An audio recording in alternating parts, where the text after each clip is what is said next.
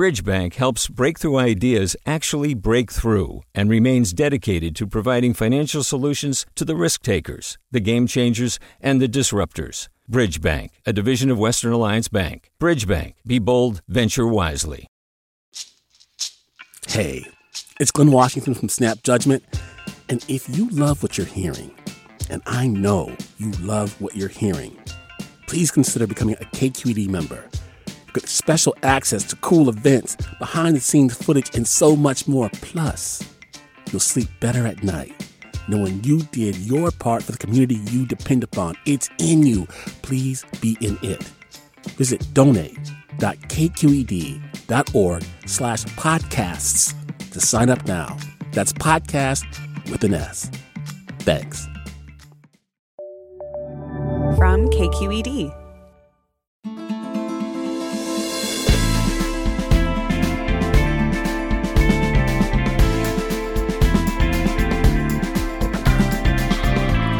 KQED in San Francisco, I'm Marisa Lagos and for Alexis Madrigal. Former U.S. Housing Secretary and presidential candidate Julian Castro joins us to talk about his new role as CEO of the San Francisco based Latino Community Foundation. The foundation, which has raised more than $100 million in the last decade, is the largest organization in California supporting Latino centered programs. Castro spent most of his career in Texas, including his tenure as mayor of San Antonio, but he and his twin brother Joaquin earned their undergraduate degrees right here in the Bay Area at Stanford University. We'll talk with Castro about what he'll bring to his new job and his vision to expand the foundation outside of California. That's next after the news.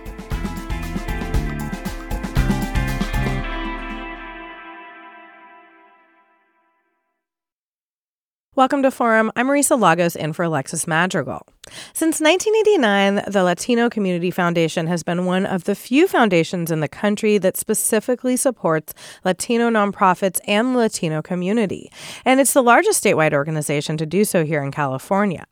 During the past decade, under the leadership of outgoing CEO Jacqueline Martinez Garcel, the foundation raised more than $100 million. And in recent years, the foundation has focused its grant making on programs that boosted the political participation among Latinos, help Latinos weather the pandemic, and help grow small businesses, among other initiatives. Last week, the foundation announced the start of a new chapter with Julian Castro stepping in as CEO starting in January. His pivot to philanthropy may come as a surprise given Castro's heavyweight political background, former mayor of San Antonio, former Secretary of Housing and Urban Development in the Obama administration, and former presidential candidate. Castro says it's time for the foundation to broaden its reach beyond California's borders and serve more Latino communities across the country. And he joins us to talk more about his new role in the future of Latinos and philanthropy. Welcome, Julian Castro. Thanks for being here. Thanks for having me, Marisa. Well, I gotta say, this is a big pivot uh, from all of your other uh, roles and experience. Talk about how this came about. What made you interested? Did they approach you? How how this how'd this go down? Yeah, I got approached uh, a few months ago by the firm that was doing the CEO search uh, for the Latino Community Foundation, and you know when this came across my desk, maybe in some small way, I had the same reaction that you did. Of well, um, you know, is this is this the right thing? But uh, there were a couple of things that um, made me interested and really drive my passion uh, and excitement about taking this on starting in January. Um, first, that uh, I love the mission of the organization. And, you know, the mission is it's committed to unlocking the power of the Latino community in California uh, to build power economically and civically with Latinos, uh, to invest in a community that represents about 40% of California uh, and nationally now is 60 million Latinos. The way that I see it, uh, the destiny of our country certainly of California, is intertwined with the destiny of the Latino community like never before. Uh, already, one in four children in this country are Latino or Latina. Uh, one in five of people overall in the population. Uh, so, the only way that our country and the only way that California can do well is if uh, Latinos and Latinas do well. Mm. that that excites me, and I grew up with a mom who was a Chicana activist in the 1970s, um, who instilled in me this sense that uh, you should use your ability and your talent to give back to other people. Uh, up to now, that's been through public service, mm-hmm. um, but I see this as another way of doing that. And then the second reason is that um, I think there's a there's a very strong role for philanthropic nonprofits to play in building up power within the Latino community. Um, I think public policy has a, a, very, very powerful role, and ultimately, I think the most powerful role. But I could tell from my own career in public service that nonprofits can make a tremendous difference uh, in mobilizing a community, in funding efforts that uh, fill the gaps, oftentimes, um, in green lighting investments that otherwise wouldn't happen, or sometimes the public sector or the private sector move too slowly. So there's a real role to play here in doing good as well. Yeah. I'm curious like what your previous experience connection with philanthropy has been. Um how, what I mean both in terms of personal but just like what you've seen and and what you might want to model here, um change, keep the same. Yeah, um you know it's interesting I uh, serve on the board of the Marguerite Casey Foundation uh, and have for the last couple of years. Uh, Marguerite Casey Foundation is based in Seattle. Uh, is a foundation that uh, is committed to shifting power uh, and investing in progressive movements. I sit on the board of the LBJ Foundation here in Texas, which is dedicated to investing in the LBJ Library and School at the University mm. of Texas. And uh, so I've seen it from that perspective as a board member. I've also seen it as someone who worked with philanthropic organizations when I was in office uh, as mayor of San Antonio and then HUD secretary. Uh, and so, you know, I have this these kind of panoramic view of it, but have never been directly in it. Uh, I'm excited to take on this role. I know that it's going to be different and that there's going to be a, a huge learning curve. Um, but I'm absolutely confident in uh, the ability of organizations like Latino Community Foundation to make a di- big difference in people's lives. Uh, in terms of what might be different um, or, uh, you know, a new vision, I think, first of all, this is an organization that has tremendous momentum. As you said, it's raised uh, $100 million over the last several years under the leadership of Jacqueline Martinez Garcel. She has done a phenomenal job. Uh, it has great partnerships with organizations from the San Francisco Foundation, the Irvine Foundation, um, nonprofits that it works with. So it, it's an organization that doesn't require radical change. Hmm. Um, I think what we can do is to deepen its work in California, not only in the Bay Area and in Los Angeles, but also the Central Valley, the Coachella Valley, other smaller communities out there where it's already doing important work, deepen that impact, and then expand that impact beyond California uh, because there are many places I think that could benefit from the excellent work that the foundation is doing. All right. Well, then I got to ask you about the elephant in the room, which is you're not moving here. It is based in San Francisco. Uh, why stay in Texas? And I mean, is that something those of us here in the Bay Area and California should be concerned about? That's, I think that's a fair question. Uh, I'm going to be spending a lot of time uh, each month and week to week in California. I'll, I'll remain based in San Antonio, but be spending a lot of time uh, in the Bay Area and then also getting down to Los Angeles, where uh, LCF has a smaller office, and then in between in the Central Valley and everywhere else they're doing work. Uh, so you're going to see a lot of me. I, I uh, am absolutely determined to be present uh, and uh, to make sure that we don't miss a beat at the foundation in the work that we're doing in California. I mean, that is that defines the work of the organization, and that comes first. Uh, and you know, the good news is that we also have a fantastic team at LCF that has been doing just spectacular work. Um, they share the same passion, the same commitment uh, whether they're there in the Bay Area or uh, in Los Angeles or anywhere in between.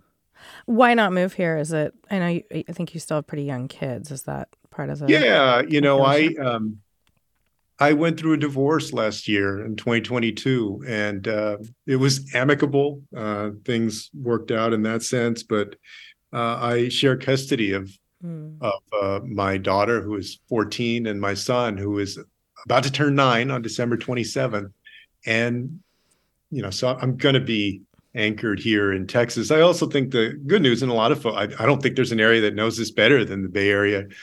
Uh, so much of what we do now uh, is done remotely, mm-hmm. and so I have sort of a hybrid situation here where I'm going to be spending a lot of time there on the ground and in the office, but some of it I'm also going to be doing remotely. Yeah. Well, we have a couple minutes before our first break. And after that, I do want to talk more deeply about sort of the programmatic goals. But I'm curious like, a lot of your role as CEO is going to be raising money. Obviously, that's not a new thing for you as a politician who's had uh, to dial for dollars. Um, what uh, part of that are you looking forward to, not looking forward to? Do you think it might be easier asking for money for this purpose than, you know, say for a presidential campaign? I think it's different uh, yeah, I think what what makes this different and and um, very meaningful uh, asking for uh, funding for the work of the Latino Community Foundation is that uh, people can see the results out there on the ground through the work that it does, whether it's through its Latino nonprofit accelerator or the grants that it makes to to great Latino serving organizations throughout California. Um, people believe in the mission and they get to see the impact of the work daily. That's a great motivator and it's a great selling point, frankly. And uh, I'm looking forward to that. It is different from uh, the kind of fundraising that I've done, but I think with fundraising, some of it, there's a commonality to a lot of it, right? I mean, you have to you have to you got to be willing to ask that's right you can't be afraid to pick up the phone or send the email or you know text message or go sit down in somebody's office and ask mm-hmm. and most importantly after that is that you have to know why and you have to have a passion for it and i have a, a tremendous passion and a great respect for the excellent work that uh, the Latino Community Foundation does. And hopefully, like with Jacqueline now, hopefully that'll be infectious and and people will uh, support the yeah Hopefully, she'll leave her Rolodex too behind. Uh, we are talking with Julian Castro about his new role as CEO of the Latino Community Foundation. He's a former U.S. Housing and Urban Development Secretary and former Democratic presidential candidate. And we want to hear from you. What questions do you have for Julian Castro? Are you Latino or Latina? How can philanthropy better serve you and your community? What should the Latino Community Foundation priorities be? What should there? What should it be for? Give us a call now. We're at eight. 866 733 6786. That's 866 733 6786. You can also email your comments and questions to forum at kqed.org or find us on our digital community on Discord. That's at kqed.org slash forum where you can sign up. Uh, again, here with Julian Castro. He is the new CEO of the Latino Community Foundation, and we definitely want to hear from our listeners about what their priorities are. I'm Marisa Lagos in today for Alexis Madrigal. Stay tuned for more forum right after this break.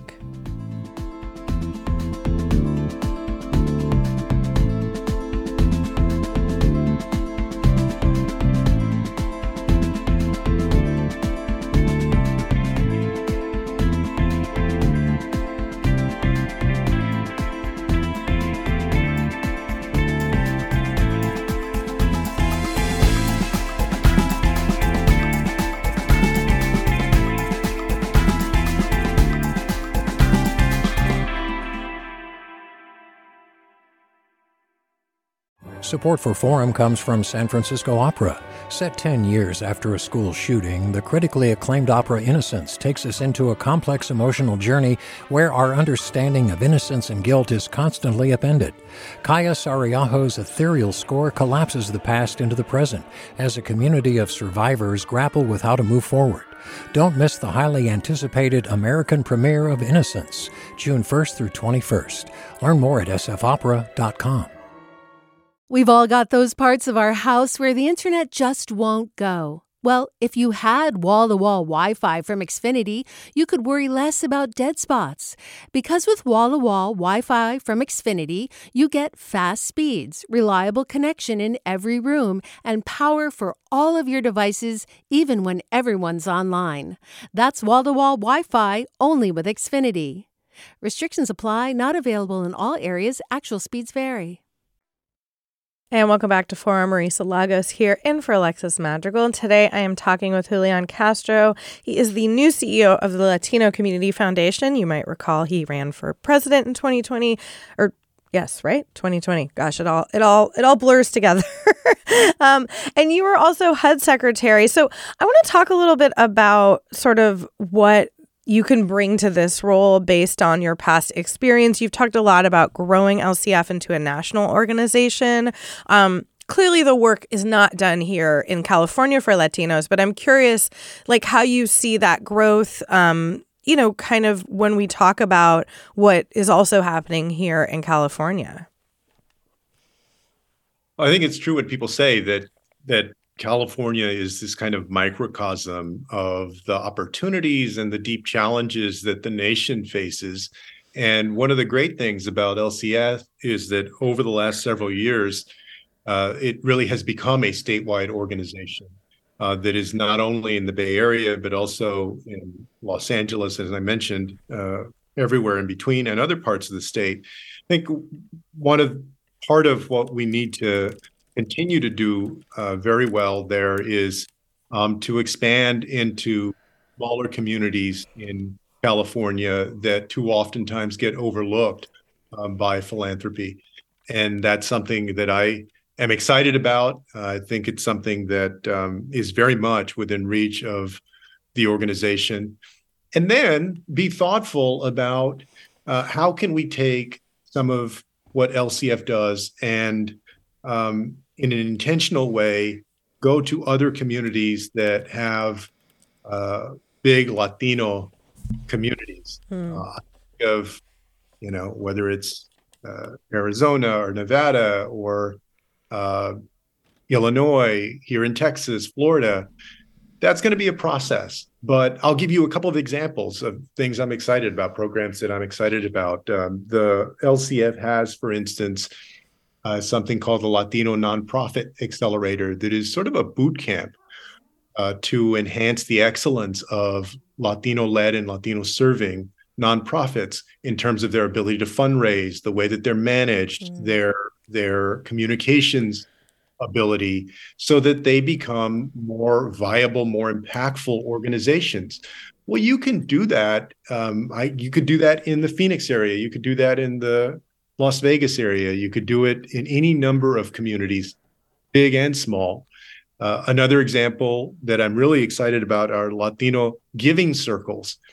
This organization has created the largest network of Latino and Latina philanthropists in the country through these giving circles that and there are uh, several of them there in Northern California um, where members of the community who are able to give pledge to give a certain amount. You know this is not a million dollars uh, not even a hundred thousand dollars. People give by their ability but they help make choices about nonprofits to invest in.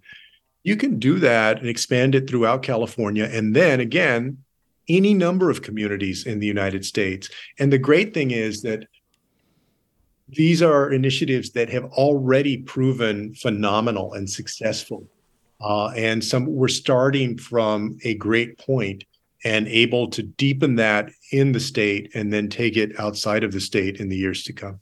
Great. We're talking with Julian Castro about his new role of CEO of the Latino Community Foundation. We were having some trouble with our phones there for a minute, but we do have them fixed and we want to hear from you. So if you want to ask him a question or have some thoughts about what the foundation should be doing, you can give us a call now at 866 733 6786. That is 866 733 6786. We're also, also on email, forum at kqed.org, or on Discord. You can go to kqed.org slash forum to sign up. I'm curious, I mean, obviously, as I said, a lot of people recognize um, your name from politics, and a you know foundation is a nonpartisan group. But I know you've also talked a lot about you know the importance of Latino engagement, um, voter, you know, uh, signing folks up to vote. How do you see the role of the foundation when it comes to this next election cycle and beyond? For the last uh, several cycles, it's been playing an important role in Latino uh, and Latina voter uh, education and mobilization uh, through some direct work and then through grant making uh, to organizations throughout the state that are involved in that. Um, it is part of a has a goal to help uh, significantly increase turnout in the state. I believe to 80% of Latino voters by 2028. Uh, that's a big goal, but yeah. it uh, that's to give you a sense of the boldness and the intentionality that uh, Latino Community Foundation has. I'm excited about that because ultimately, um, the philanthropic sector, the nonprofit sector, is tremendously impactful. No doubt, it makes a big difference.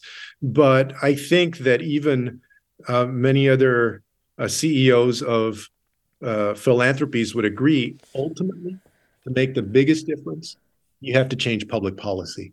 And so we want to build up uh, latino and latina uh, civic engagement and political power in the state of california and ultimately in other places too so that they can elect their uh, first choice candidates to school boards to city councils to state legislative seats uh, to congress uh, to governor and every constitutional office uh, on the ballot and make sure that those policies coming out of city hall or the school district office or uh, sacramento reflect the best interests of the community.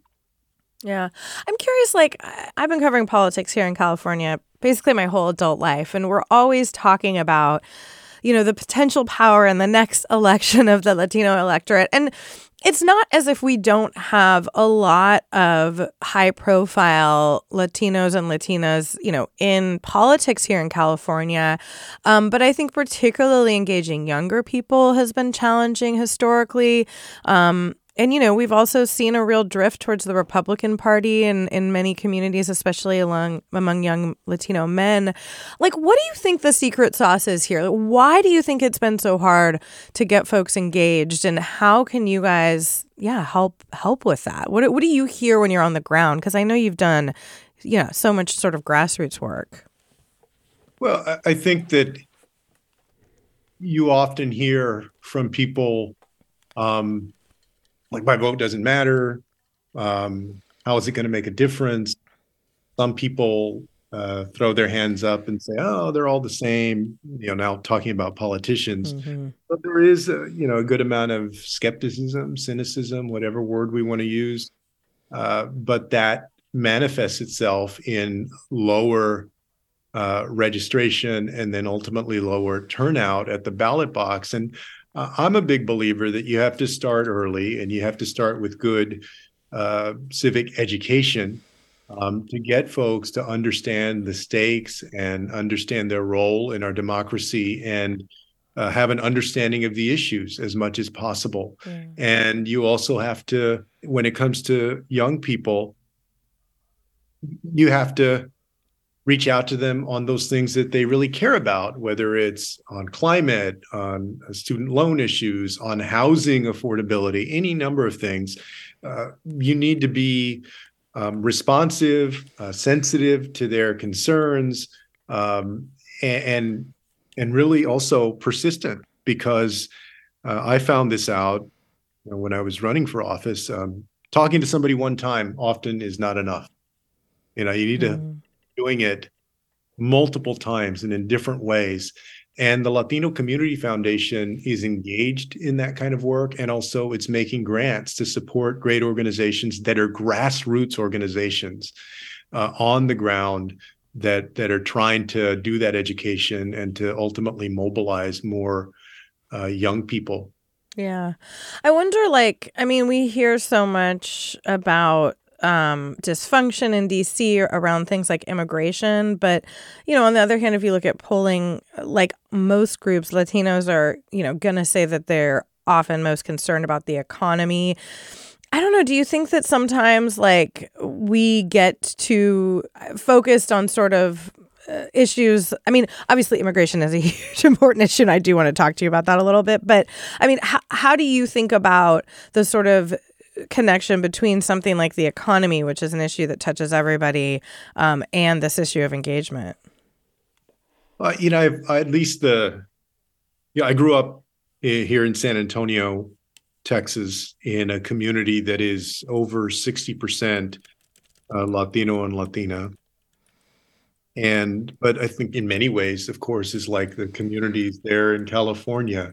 I always think of uh, our community as uh, aspirational, mm. as hardworking, as um, uh, very family oriented, uh, and also justice oriented. Um, you know, focused on fairness for themselves and for others, and so um, I think that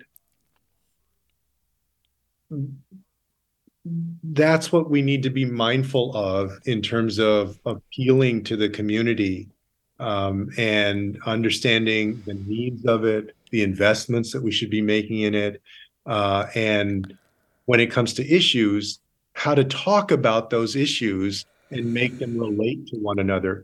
Uh, I agree that if you do a poll, for instance, um, and I've seen these lately, the issue strictly of immigration does not come up as number one. But immigration for a lot of families in the community is often tied to uh, their comfort and their ability to go work. Absolutely. Their quality of life in the community they live in, because places like my home state of Texas have have um, made it uncomfortable and burdensome. Uh, obviously California went through this in the 1990s and then uh, took a better direction after that. But all of these issues are tied together, and I think that um, as organizations and certainly people running for office and policymakers ought to be able to both talk about them and govern around them in ways that see how connected they are. Mm, absolutely. And that's my hope. Uh, I know that doesn't happen nearly as often as uh, you know as many of us would like. Yeah, absolutely. All right, I want to bring in some of our callers. We are talking to Julian Castro. He was just named CEO of the Latino Community Foundation. He'll be taking over in January. Uh, first up, I want to go to Farah in Novato. Farah, go ahead. Hi, can you hear me? Yeah. Hi. Um, so I am a court interpreter, a court certified interpreter for um, I work as an employee at Marin County Superior Court, and I've been interpreting for a long time, over 20 years. And when I started out, I would do a lot of um, immigration interviews and hearings. And you, just for the general public, when you are in court, you're provided with a court interpreter and the, the proceedings in English. However, for anything else outside of immigration that isn't a court appearance, the applicants are required to pay for their own interpreter.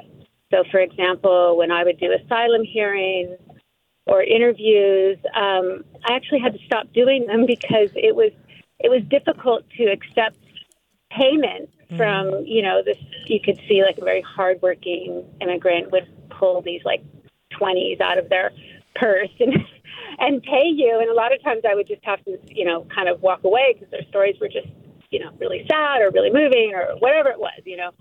Um, so my question is, what would your foundation do to expand the availability or access to pay for interpreters um, when they're not paid for automatically by the state or um, for example, with civil cases by an insurance yeah. company. Great question. And also within the community, at, at community meetings or at schools. Um, in general, I feel like there's a huge gap and um, outside of court where interpreters are, uh, you know, appointed. Yeah. Thanks, Farah. Um, what do you think, Julian? Yeah, I think Farah brings up a, a like a crucial point for so many people going through uh, the a, a court process. It could be immigration, it could be uh, part of the criminal justice system, um, and in addition to that, other interactions with government and and other settings. She mentioned, I think, maybe school board meetings or similar meetings, um, so that you bridge that gap that too often exists and bring others into the fold that where English may not be their first language. Right now, sometimes government does fund this, but there is a gap there, and I do think that uh, there are philanthropies that are playing a role in doing that. I think it's important to do that. Uh, the effect of that is that you have a better informed, um, uh, in this case, uh, asylum seeker or uh, uh, immigrant to the United States or a parent at a school board meeting. So it's a great point, and um, I do think that that's that is a role that uh, that foundations can play or philanthropic groups can play to try and close that gap. Thank you. All right, we have another caller, Leslie in Sacramento. Go ahead. Hi, yeah, Julian. So nice to be able to speak with you. My name is Leslie Bazan Bisola. I am the co-chair of the California Latino Capital Association Foundation. It's a mouthful, but otherwise known as CLCAF here at the state legislature in California. Uh, we represent a variety of individuals ranging from interns to Latino students um, to Latino uh, staffers in the Capitol, as well as lobbyists. And I think earlier in the call, um, it was mentioned, you know, possibilities or suggestions that we have for ways in which the foundation can help support organizations like mine. Um, so since we're a 501c3, we focus a lot on um, work to better the community. Mm. And one of the ways that we do that is by going to high schools for underprivileged students and getting them involved in politics and showing them that they can run for office, that they can be in this space, and that they can pass laws. Um, and so I wanted to just say that maybe a, a, good suggestion would be to fund organizations that focus on professional development, like the ones that we do, and also um, help nurture the next generation of Latinos in the capital space. Um, just a little bit of history: Latinos were uh, the lowest number of individuals in the, in the, state legislature in terms of staffers, and we're now the largest um, staff organization out of all of the ethnic organizations in the capital. So wow. I think um, funding really helps us. Uh, we do a lot of work. I'd really suggest that you look into some of our work, and um, we're very committed to ensuring that we can help elections as well, that we uh, fairly represent the Latinos and bring the next generation of kids to the capital and show them that they belong here. Yeah. Thank you. Uh, appreciate the call, Leslie. I, I, just wonder, yeah, in general, is professional development, is that uh, both in our capital and across the nation, is that something that the foundation's playing in right now or that you'd like to bring it into? Yeah, the foundation does support uh, through its grant making uh, some organizations that are involved in pro- professional development. Also, in the direct service uh, work that uh, LCF does, the Latino Nonprofit Accelerator to some extent involves professional development. Uh, uh, let me say also kudos to the caller in terms of helping to build up the organization as successfully as as she has and others have um, that's what we'd like to see. And so it's it's a note taken about the importance of that kind of investment in professional development. Yeah. Um, we are talking to Julian Castro. He is CEO of the Latino Community Foundation, coming off of uh, many years as a politician and a big voice in the Democratic Party. Um, we want to hear from you. What questions do you have for Mr. Castro about this new role? What would you like to see the Latino Community Foundation investing in, working on? Give us a call, 866 733 6786. That's 866 733 6786. You can email us forum at kqed.org. I'm Marisa Lagos in today for Alexis Madrigal. We'll be back with more uh, interview with Julian Castro after the break.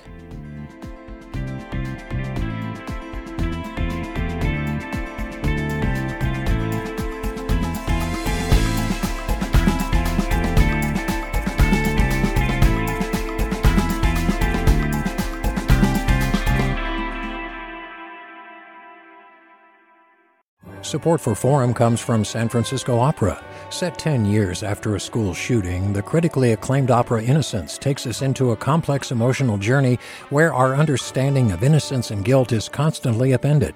Kaija Saariaho's ethereal score collapses the past into the present as a community of survivors grapple with how to move forward.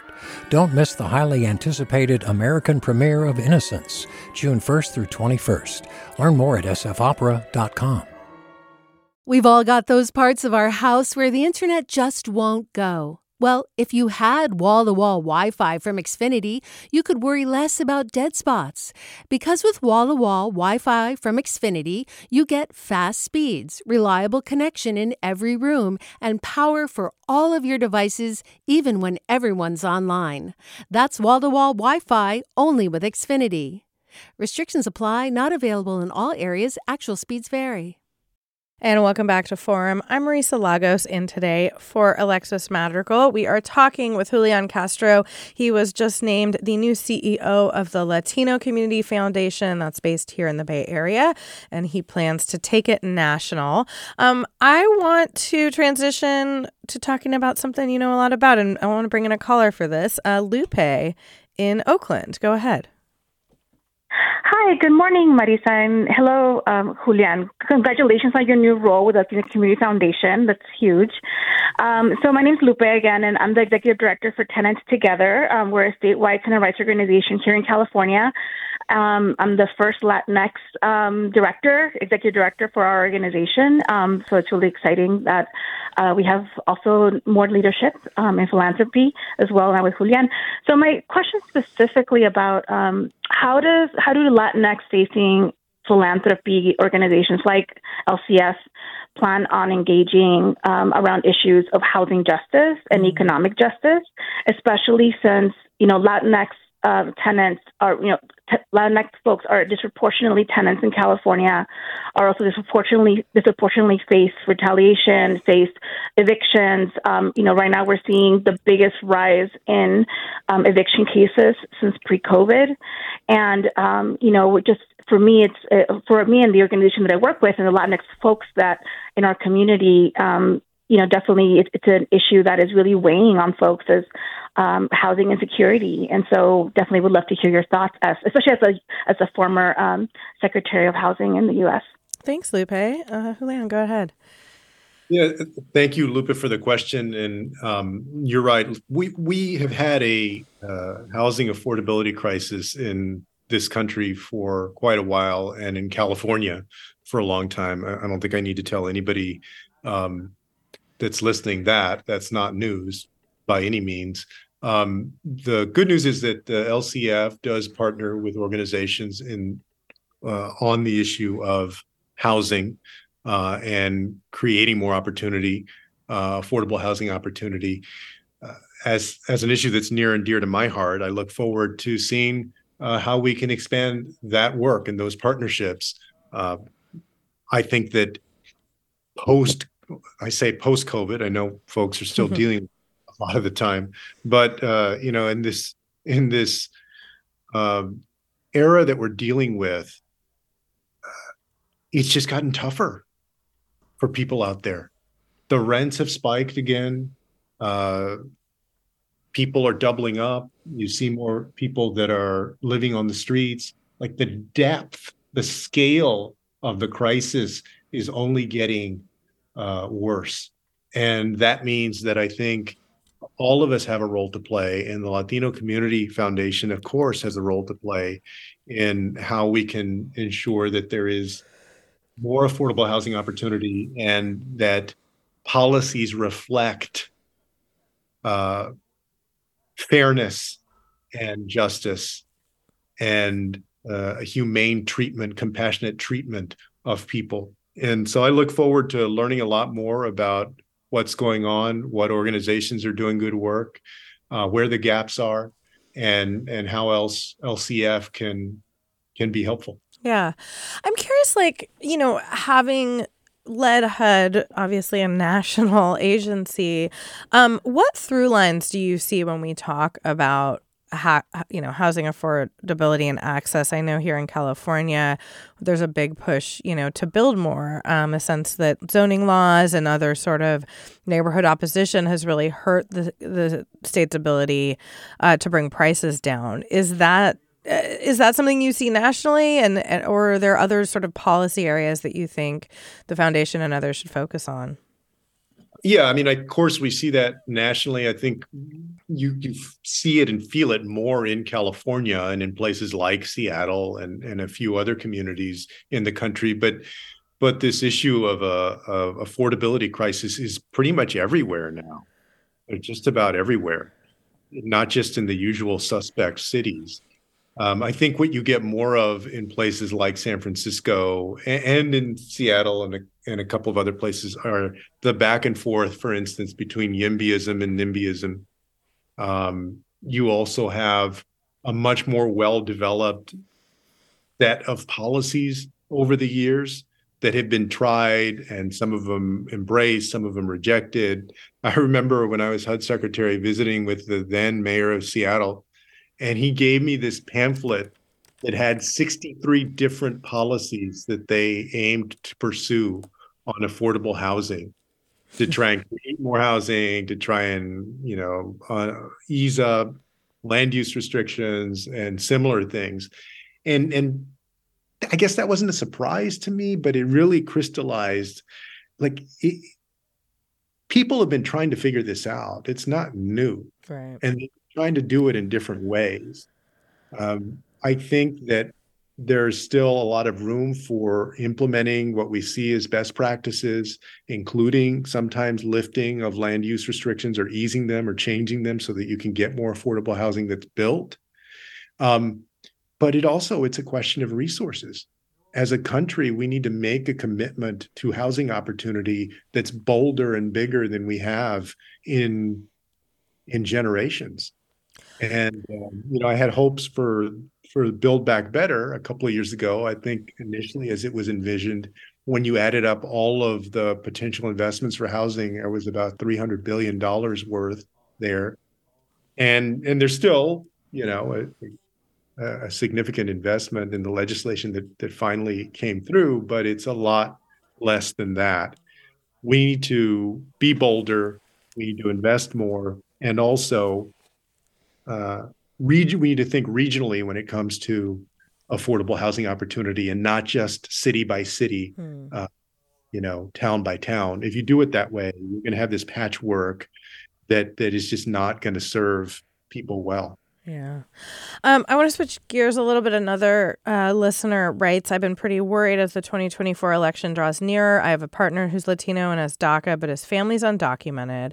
I'm really worried that if the worst comes to worst and Trump is elected, he and his family will be in danger due to their citizenship. Do you have ideas to help Hispanic folks who lack citizenship? And I guess I would sort of couch this also in the broader question of civic engagement. Um, it's it's a lot harder to be engaged when you're not documented. Well, that's true, and you know I think of the very courageous and effective uh, young activists ten years ago, twelve years ago, who made such a difference in in um, pushing uh, then President Obama and, and President Obama, who I served, you know, I love, was would later acknowledge the role that they played in, you know, in in pushing the administration to do DACA and then DAPA that unfortunately did not make it through a court challenge. Um, and so I see part of the work that the Latino Community Foundation does as supporting the civic engagement, the mobilization, uh, the, the uh, uh, support of that kind of pushing and activism and uh, of of uh, building power for the community so that they can press upon city hall or state capitol or congress or the White House to put policies in place that serve the community well. Yeah, I mean, it feels, it just feels like we have these conversations uh, around election time, though, and and then you know they. I know you've had some harsh words in the past for the Biden administration's approach to all of this. Like, uh, do you? since this an election year is an opportunity to push the conversation, um, yeah, what role do you think you guys can play? Well, I mean, it's you know, LCF is a nonpartisan organization, uh, and so it, doesn't it doesn't uh, move through a partisan approach. But um, I think that by building uh, civic engagement uh, and helping to mobilize Latinos and Latinas in California, uh, and then ultimately throughout the country, what you hope and what I believe will happen is that the people who are elected and the policies that come out of their service will better serve Latino and Latina communities, including the so many families who are mixed status families or or who are undocumented, who are part of the fabric of this country, especially during COVID. We saw how important people working in meatpacking plants or on the fields in California or so many other places were uh, to to keep everybody else fed, keep our economy going. They are indispensable to this country, and uh, and we need policies that better reflect you know them as human beings and and their well-being. Absolutely. All right, I want to bring in another caller, Victor in San Leandro. Victor, go ahead. Good morning, and um, wondering what uh, Julian Castro has in mind for when the Latino population grows to 25% of the United States. How will we have LCF and other similar organizations? How will they prepare for that growth, especially considering the diversity within the Latino population? What's their responsibility, and how will LCF address that or begin to address that, given that we still have a 30 year runway? Thanks, Victor. Julian? Great question. Um, you know, well, I don't know that it'll be 30 years though uh, till that. Right, we're already at like I think 19 percent, and uh, and so it, it's going to come upon us um, fairly quickly. Um, LCF is one of many organizations that are going to play, I think, an important role in building up the the civic engagement, building up the capacity of Latinos and Latinas to um, do well for themselves and for their families, and also to contribute in every single way that you can uh, to the quality of life of the state of California and of this country. I mean, they're already doing that. And you know, I just described some of the ways that uh, that the community is doing that. It's hardworking. It's serving in every way that you can serve. It's uh, making a big difference. But um, as we as we become a bigger and bigger part of the population, that destiny that I talked about being intertwined with the destiny of the entire United States becomes even more and more true. That means you got to make sure that that more Latinos and Latinas are getting a good education, graduating from high school, going on to college, or uh, getting a certificate, making sure that that they're um, employable or that they can be small business owners if that's what they want to be and they can thrive in that regard uh, and that they're running for office, they become policymakers themselves, uh, entrepreneurs, that that their success, that their um, the, the the imprint that they're leaving on their communities and the country runs the entire gamut. That's what we want to see. And one of the things yeah. I'm really excited about is that the LCF is not just doing one of these things well. It's involved in so many of these things and doing excellent work to foster entrepreneurial excellence, to foster civic engagement, to to foster nonprofit yeah. excellence. This is a fundraising period for KQED Public Radio. For more information about how to support KQED, you can go to kqed.org.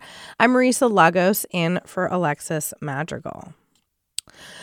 Well, I'm curious, Julian. I mean, as we've said, you've run for president, you were a mayor. Um, how are you feeling about not being, you know, have working at a nonpartisan uh, organization? Do you see this as a, I don't know, a perhaps uh, the next chapter that might be the rest of the book, or do you think this could be that you might eventually want to return to politics?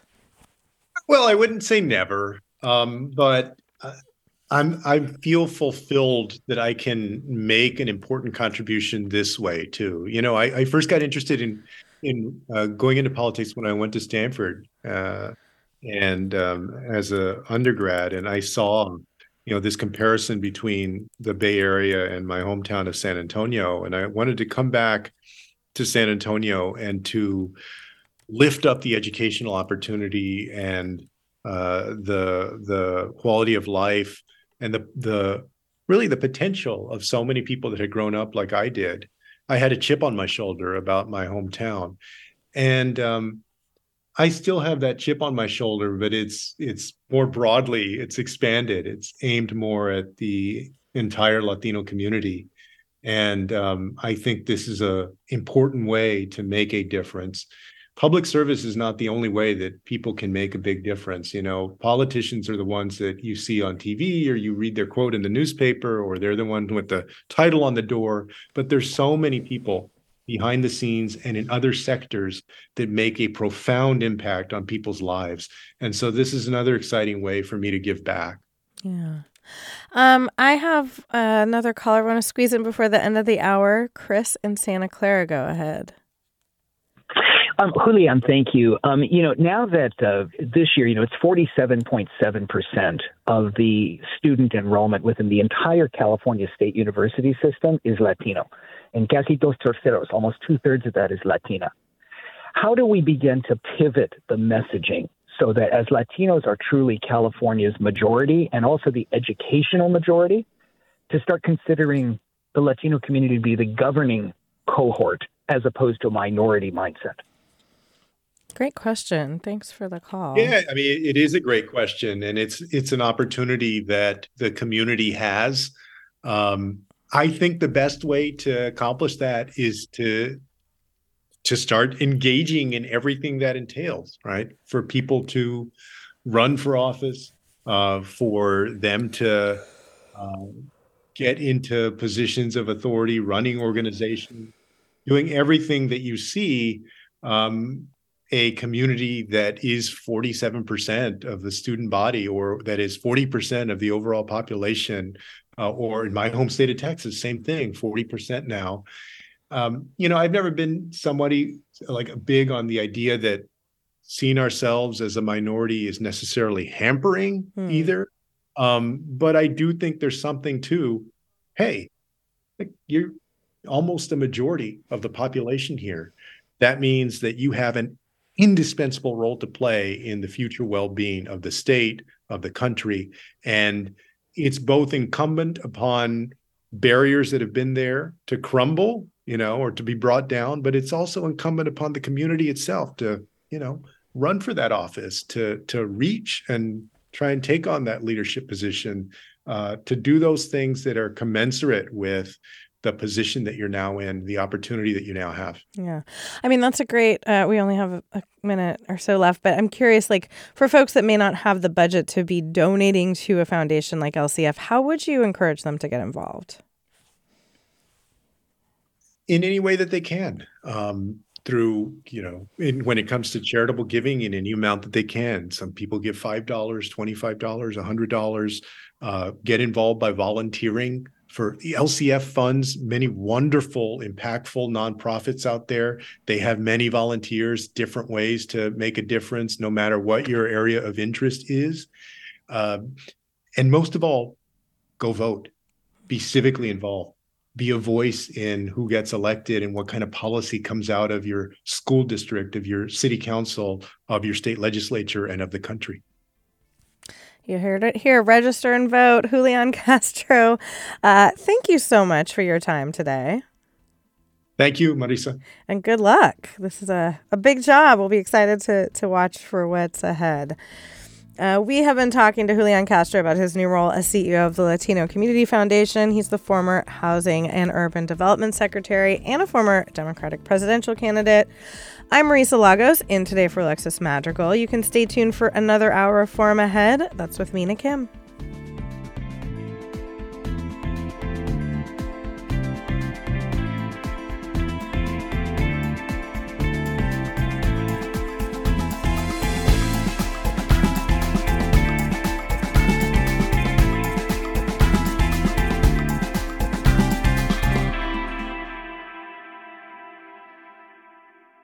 Funds for the production of KQED's forum are provided by the John S. and James L. Knight Foundation, the Generosity Foundation, the Germanacos Foundation, and the Heising Simons Foundation.